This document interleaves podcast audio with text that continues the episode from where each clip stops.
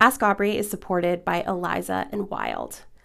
Eliza and Wyld creates all natural, high potency CBD products designed to give you targeted, everyday self care inside and out. Their ingestible and topical CBD products are consciously designed with all natural and intentionally sourced ingredients and fully recyclable packaging. So it's good for you and for the earth. And y'all, Eliza and Wyld literally does not have a single product that I don't love. I have them all, and everything smells and tastes incredible and is made with ingredients that I can feel good about putting on and in my body. I take the CBD and MCT oil drops daily, and they help me to really keep my anxiety and my tension under control. And they also have a line of amazing CBD topical products, including this lip balm that I am truly obsessed with. And, like, did you know that CBD actually has anti inflammatory properties when you apply it directly to your skin? Because I didn't until I started to use this lip balm, and it is changing my life. And also, it smells amazing, which we all know is really important. And I know that you're going to love these products just as much as I do. So when you grab yours at elizaandwyld.com, you can use the promo code Aubree15 at checkout for 15% off your order. That's elizaandwyld.com, E L I Z A A N D W Y L D.com. And make sure to use code Aubree15, that's A U B R E E 1 5 for 15% off.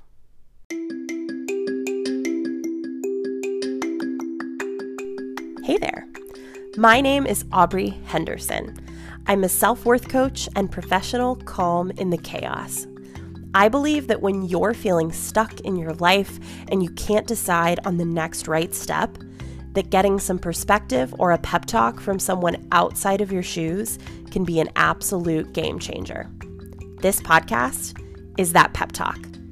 Every week, I'll share my responses to listener questions, real life coaching sessions, and interviews about topics that you can connect with and learn from.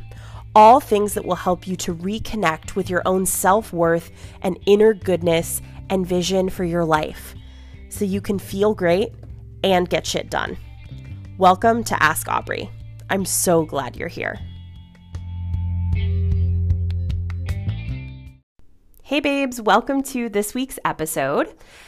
As promised, this week we are going to continue our mini series on people pleasing. And in the last episode, we talked about people pleasing at kind of a high level. So, how to tell if you're a people pleaser and the ways that people pleasing might be hurting you in your life and in your relationships. And if you didn't have a chance to listen to that one, I would say go back one episode, um, episode 40, People Pleasing Part 1, and I would say um, listen to that one first before you jump into this one. But today we're actually going to dig into the why behind people pleasing. You know, why is people pleasing even a thing? Why is this a phenomenon if we're saying we know that it's harmful, it's limiting us in our relationships? We're going to talk about that today. Um, but before we jump in, I know that in the last episode, which was actually a rebroadcast. I actually recorded that back in January and shared it um, on the podcast. I mentioned that there is a resource I'm working on and that it's coming later this year. It was sort of kind of like a vague, vague mention of that. And, you know, I wanted to share that actually that work has come to a bit more fruition since I recorded that in January. And I actually am in the process of writing a book about people pleasing which is super exciting. I am working with an awesome co author who is also a coach and who's also had her own personal journey with people pleasing and with codependency. And together we're writing a book that will help you to break up with people pleasing and develop new practices in your life that help you to, you know, build healthier relationships, build a stronger sense of self-worth while ultimately taking care of yourself. And so more on that to come, but that's all to say that this this mini series will give a nice little taste of some of the types of things that we're including in the book. Um, so stay tuned for more on that. But for today, so why? Why do we become people pleasers? And why do we do this in our lives? You know, if we're able to name that this is something that is challenging and is painful, um, and a lot of people don't want to do, um, but we still do, why? And obviously, you know, each of us, I say all of this to say each of us are unique individuals, right? We have our own stories, we have our own identities, our own relationships, and those things all come together to inform kind of our own personal experience with people pleasing. And for everybody, it's going to be a little bit different. But with that said, I do think that there are a few big categories of, you know, reasons why we as humans more broadly engage in people pleasing behavior. And, you know, a few big categories that I think really capture the why behind it. And so there are three um, that I'm going to share. And the first is that we, you know, we give with an expectation that it will be reciprocated. This is that internal voice that says, you know, if I can help others be happy, if I can solve other people's problems, then surely I will find the love and acceptance that I've been missing in my life or the love and acceptance that I want. So, if I can help others be happy, if I can love others really well, really effusively, then surely I will get the love and acceptance I've been missing in return. And I think this one's really interesting because I I know a lot of people pleasers, myself included, would kind of balk at this. They would sort of like really vehemently deny that this is a thing. They would say, no, no, no, like that's not true. I am giving selflessly. I, you know, I do this because I'm selfless and generous and I just love helping people. I love, you know, helping and encouraging because it's the right thing to do. I just love people so much. I, you know, I don't like to say no or really set boundaries because I just have all this love to give and I don't want to put limits on it. And, you know, look, candidly, I think that's bullshit. And I, I say that lovingly as a person who has said very similar things when called out on behaviors that are very much people pleasing behaviors. I've said kind of that whole, like every one of those thoughts of like, no, no, no, I'm just a giver. I just have so much love to give. I just love people. And I, I genuinely believed that, you know, this was just me going above and beyond for the people around me and that I was, you know, truly burning myself out on caretaking, that I was not setting boundaries letting folks kind of walk all over me. And truly, I believed that this was just because I was like a giver or, you know, someone who was just really loving and caring. And y'all, that wasn't true.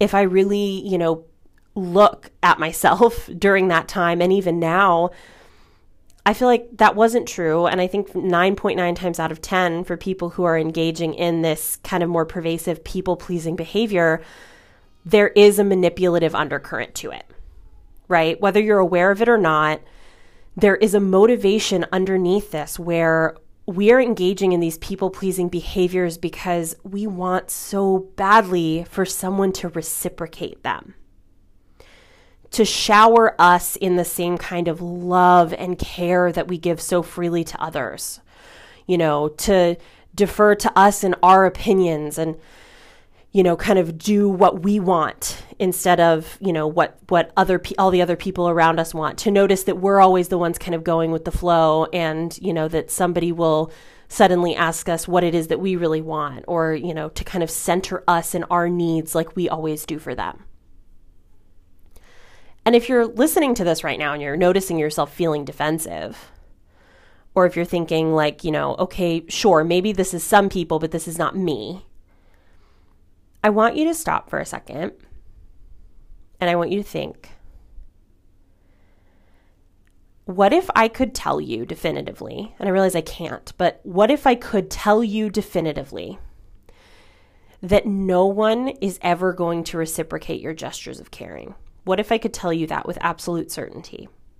That no matter how much you learn to anticipate someone else's needs, no matter how many gifts you give, no matter how many times you show up for someone when they need you, no matter how many times you neglect your own needs for someone else, no matter how many times you make a decision about your own life based on what someone else wants. No matter how many times, what if I told you that they will never, ever do the same for you?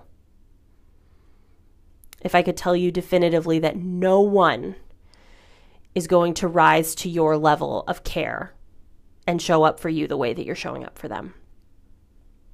How does that land with you? Notice how that feels.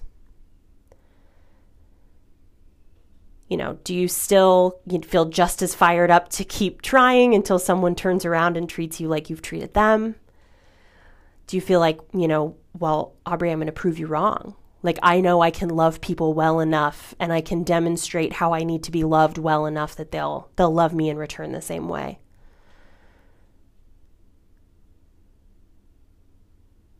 And to be clear, this was me and my mindset for a long time to a T. I mean, I share all of this because I've lived this. And sometimes I still catch myself doing this. Right? This is not like a thing that I have like you know, just fully healed and recovered from and it's over. Like this is still very much an active process for me. I say that all the time and there are parts of my personality, right, where I do get genuine joy just out of doing a kind thing or an encouraging thing for someone else, right? Or making someone's life easier. Like that's still real. But I really have to watch myself. And I really have to kind of interrogate my motivations for why, you know, I'm doing those things. And what that looks like in practice is asking myself, you know, am I doing this because I hope that this person will do the same for me? Am I doing this because I'm trying to convince this person that they need me and will they'll have some kind of revelation that like, "Oh, I should treat this person better because they're treating me well." Am I trying to love this person enough that they're going to then somehow understand that they need to love me back because that's the way I want to be loved too?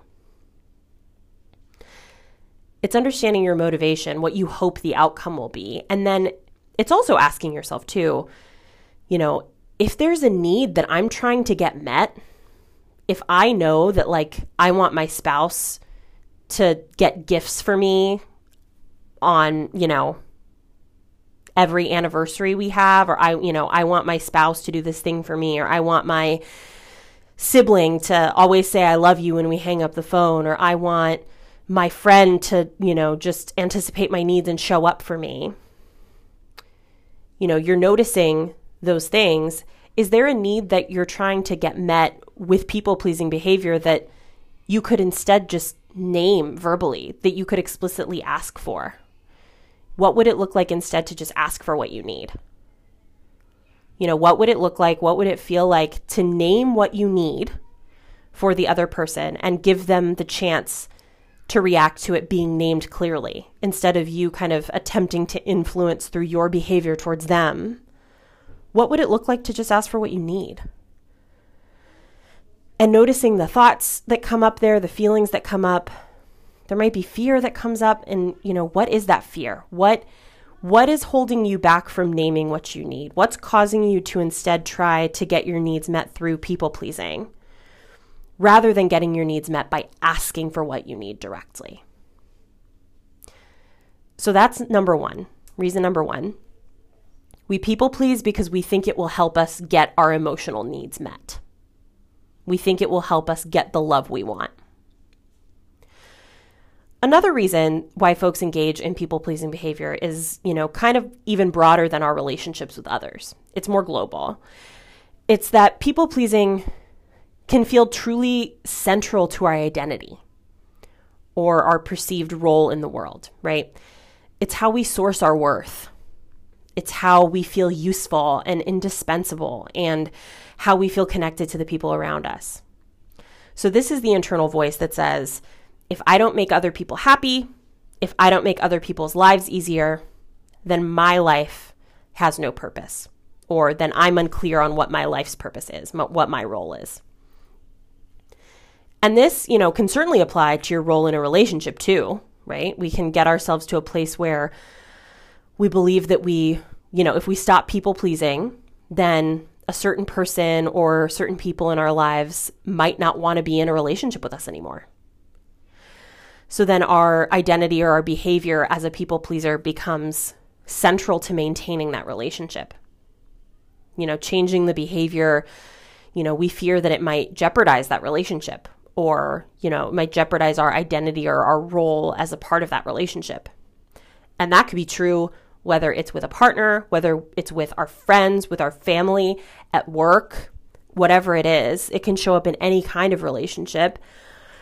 And we show up in any role for an extended period of time. It then can begin to feel like we don't actually know who we are anymore when we're not playing that role. There's sort of a loss of identity outside of the role.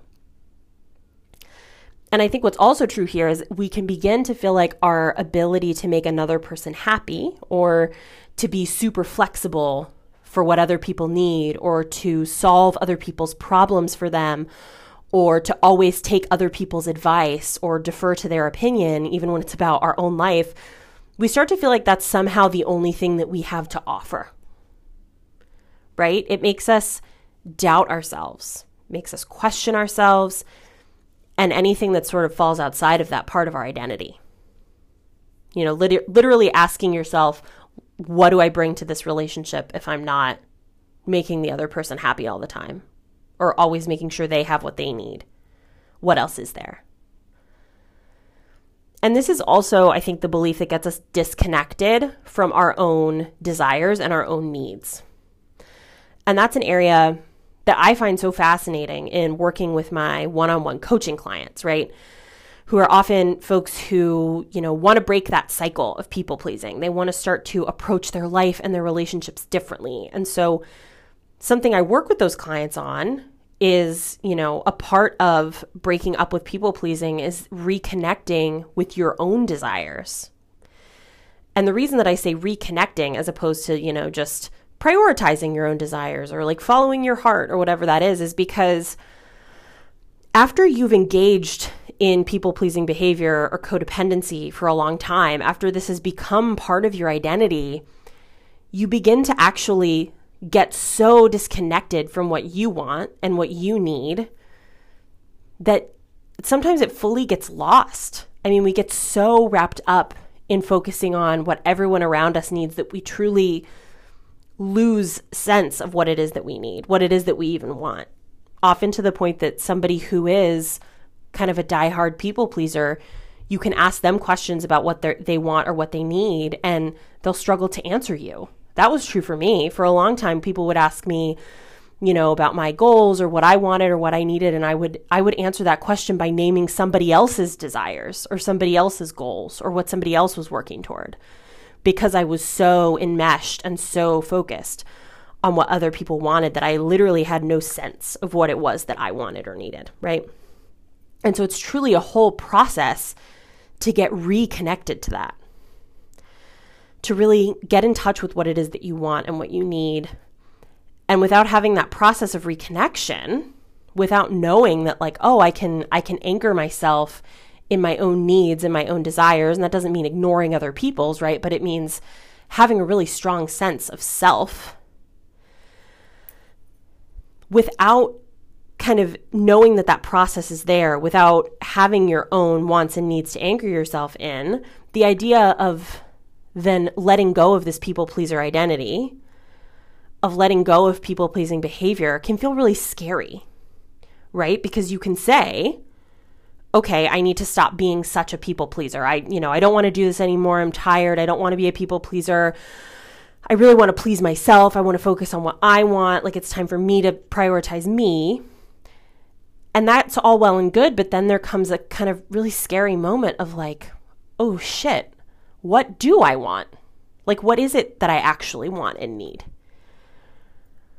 And so that's the second why behind people pleasing, right? It becomes so central to our identity, both in our relationships and more globally. And so it's tough to detach from it because we lose sight of our identity outside of people being a people pleaser. We lose sight of who we are outside of being a people pleaser. And finally, I think there's an element of people pleasing that is so fascinating to me. And that I would say is the third and final kind of why, the, you know, the large why behind people pleasing that I'm going to share. And it's really, in a nutshell, it's the idea that people pleasing is a convenient distraction from our own emotions. It's this inner voice that says, focusing on other people's problems means that I can avoid looking at my own. Focusing on other people's problems means I can avoid looking at my own. And I think this is a big one for most people pleasers, I would say. And it's something that I don't think we talk about enough. I think, you know, the first two kind of whys that I shared, I feel like people talk about all the time the sense of like, who am I if I'm not helping others? And, you know, I'm helping others because I hope they'll be loving to me in return. But I feel like we don't talk about this one very often that, that it's, it's a kind of defense mechanism or like avoidance tactic. And I think it makes sense that we do this, right? Because it's adaptive.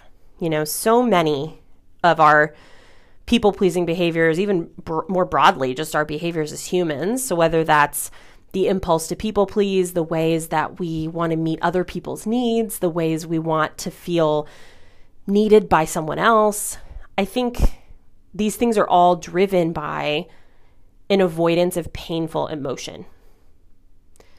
So when we're, you know, when we're people pleasing, we are focusing heavily on what other people are going through. We're focused externally on what other people are going through. We're, you know, leaning in. We're trying to help them solve their problems or solve their problems for them. We are doing whatever we can to keep the people around us comfortable, to keep them from getting upset or hurt or offended. You know, we're making sure we're making the choices that will keep them happy we're really, really focused on other people's kind of emotional state at all times, having a pulse on how different choices will make other people feel. But then what we're doing is we are immersing ourselves in someone else's or multiple someone else's emotional experiences. And that allows us to kind of escape from our own emotions, including painful emotion. And so, you know, if you're not sure whether or not you're doing this, there are questions you can ask yourself, right? You can ask yourself when you are, you know, engaging in this kind of broader pattern of people pleasing behavior, you can ask yourself, you know, are there any painful feelings I'm avoiding by over identifying with the feelings of another person? You know, what emotional pain do I get to ignore when I focus all of my energy on keeping someone else happy. You can ask, you know, what are the feelings that come up for me that I am quick to dismiss as not being a big deal? I think, you know, that this is a big one because for a lot of folks who are really focused on other people and their feelings and emotions, there are there are emotions of our own that bubble up, but we're quick to dismiss them. What are the feelings that you dismiss within yourself, right? And then there's also a question that I think is interesting with more broader application than just people pleasing, but thinking about, you know, is there an emotion or a feeling that I avoid at all costs? And this isn't just, you know, which feeling am I, this isn't necessarily which feeling am I distracting myself from when I'm focusing on others, but is there a feeling that you're like, I won't go there? I've talked about this before, but for me, it's it's sadness. It's deep sadness or grief. I will kind of go through a lot of like mental emotional gymnastics to try to avoid sadness and grief. It's most of what I talk about in therapy. Um, but noticing what those feelings are and letting that be kind of a clue. Am I using someone else's pain to distract from my own feeling of this feeling that I tend to want to avoid at all costs? Using that as a clue. And, you know, when we look at this as a root of people pleasing, we see that, you know, this is a this is a really a method of self-protection. Honestly, you know, we're thinking, "Oh, cool, I get to skip over the part where I am hurting. I get to skip over that and ignore that, and I can help somebody else feel better." Right? This is a win-win. I can I don't have to focus on my pain and somebody else can feel better. But unfortunately, what's actually happening here, right, is that when you are sort of spending down all of your emotional energy, imagine your emotional energy is like a gas tank, and you're spending all of your emotional energy exclusively on attending to others, focusing on other people, making sure everyone else is around you, everyone else around you is okay. Still, that pain is existing there. You're suppressing it, you're pushing it down, you're ignoring it, but it doesn't go away because we're not healing it. So it will resurface, it will reappear, But what's going to happen is you're going to have spent down your entire emotional energy tank on holding other people's feelings, on supporting and seeing and holding space for other people's feelings. And then what you do is you leave yourself with without those emotional resources, without that emotional energy to cope with your feelings effectively. And this is why people, you know, this is the point where people come to realize, oh, people pleasing is painful, right? This hurts, is when we get to that point where it's like, oh, I still have emotional pain, as it turns out. None of this made it go away. It just means I helped focus on helping everyone else get through theirs. And here I am left alone with my own pain. It's still there. And so the challenge here is that the answer is not it's not to ignore other people's pain completely, right? And somehow become entirely self-centered. That's not the antidote to people pleasing. That's always, you know, a big thing that feels important to say to folks because no one wants to go from that's not true. Sometimes when people are really in pain and really hurting, they say, like, you know, fuck people pleasing. I want to go from people pleasing to like, let me just be entirely selfish. But I think when you think about it, folks who are folks who are people pleasers really would like to find a way to love on others and care for others and also care for themselves. It's about balance. It's not about let's disregard other people. It's not about, you know, fuck other people's pain. But we can't just ignore what's going on for us personally and instead just live completely in other people's experience and you know look to solve their problems right? Ultimately this you know sort of balanced approach requires that you both regularly reflect on and confront your own emotional experience and your own pain and your own triggers and that when you find yourself drawn to trying to resolve someone else's pain or drawn to trying to fix someone's problem or you know, get hyper involved in what they're going through or in their emotions. What you're doing then is you're taking that intentional pause.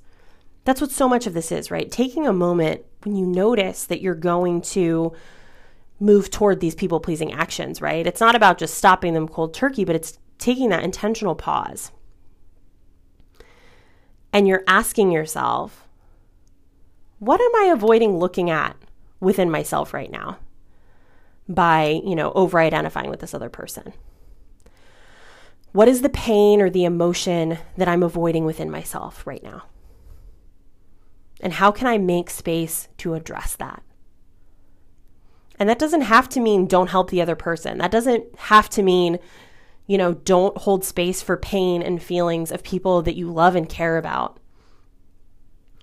but it means that we're actually doing ourselves and others a disservice when we're spending down all that emotional energy in someone else's pain and not addressing our own. And so to recap, so there are three big whys we talked about behind people pleasing, the reasons that we engage in these people pleasing patterns. The first is that we people please because we think it will help us get our emotional needs met. The second is that people pleasing becomes central to our identity and we lose sight of who we are outside of people pleasing. And the third is that people pleasing allows us to avoid looking at our own pain by letting us fixate on other people's pain instead. And y'all, I think looking at the why behind anything is really important, but especially in areas where we are pursuing personal growth or change. You know, we have to understand the root of the behavior and ultimately the need that the behavior is meeting for us. Everything that we do, everything that's a habit or a practice is meeting a need. And with people pleasing, when we look at it, you know, what we talked about today, we convince ourselves that people pleasing is meeting a need for love and affection, right? That when we people please, the other people are going to love us the same way we love them we tell ourselves that it's meeting our need for identity and role in the world and in our relationships that you know being a people pleaser is just who i am. It's how i show up in my relationships. We convince ourselves that it's meeting our need for a way to cope with our pain. You know if i'm if i'm focused on someone else's pain i don't have to look at my own stuff. But the problem is that it's actually not meeting any of those needs right it leaves us feeling unfulfilled and unsatisfied. It's not effectively meeting any of those needs. Maybe partially, maybe once in a while, but not in a full holistic way. That's why people pleasing is painful. That's why people come to me and say, I don't want to do this anymore, right? That's why we're breaking up with people pleasing. We aren't getting what we need. We know that these are needs that we have, and there are better ways to meet them. And so next week, we're going to continue to dig deeper into this series on people pleasing. But in the meantime, you know, don't be a stranger. I would love to hear any reflections you had or questions you had listening to this episode. And you can reach out to me either on Instagram. I'm at Aubrey. That's A, four H's, B R E E. Or you can email me. Um, my email is hello at aubreehenderson.com. Would love to hear from you. Um, just get your thoughts on the episode. And, you know, if you're listening to these people pleasing episodes and you're thinking, holy shit, this is me. I'm a people pleaser and I am so ready to be done with it. I'm ready to build new, healthier practices. Please reach out. This is one of my absolute favorite areas to dig into in my one on one coaching. I have helped folks to, you know, radically change these patterns in their lives, to find healthier and more fulfilling approaches to their relationships. And I would love to help you do the same. So, again, my email's hello at aubreehenderson.com. I'm on Instagram at Aubrey, and I'm um, at Aubree Henderson Coaching on Facebook. So, if it sounds like you, if you want to dig into this more, let's talk.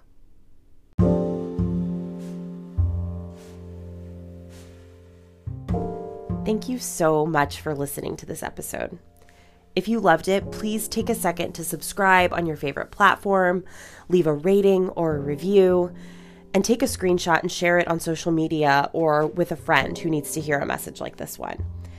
I love the chance to hear from you and connect with you because it gives me the opportunity to remind you that you are worthy, worthy of wholeness and happiness and just good things. So send me the question or the topic that's keeping you up at night or that you just want to hear more about. You can send me a voice memo at anchor.fm slash Aubree Henderson.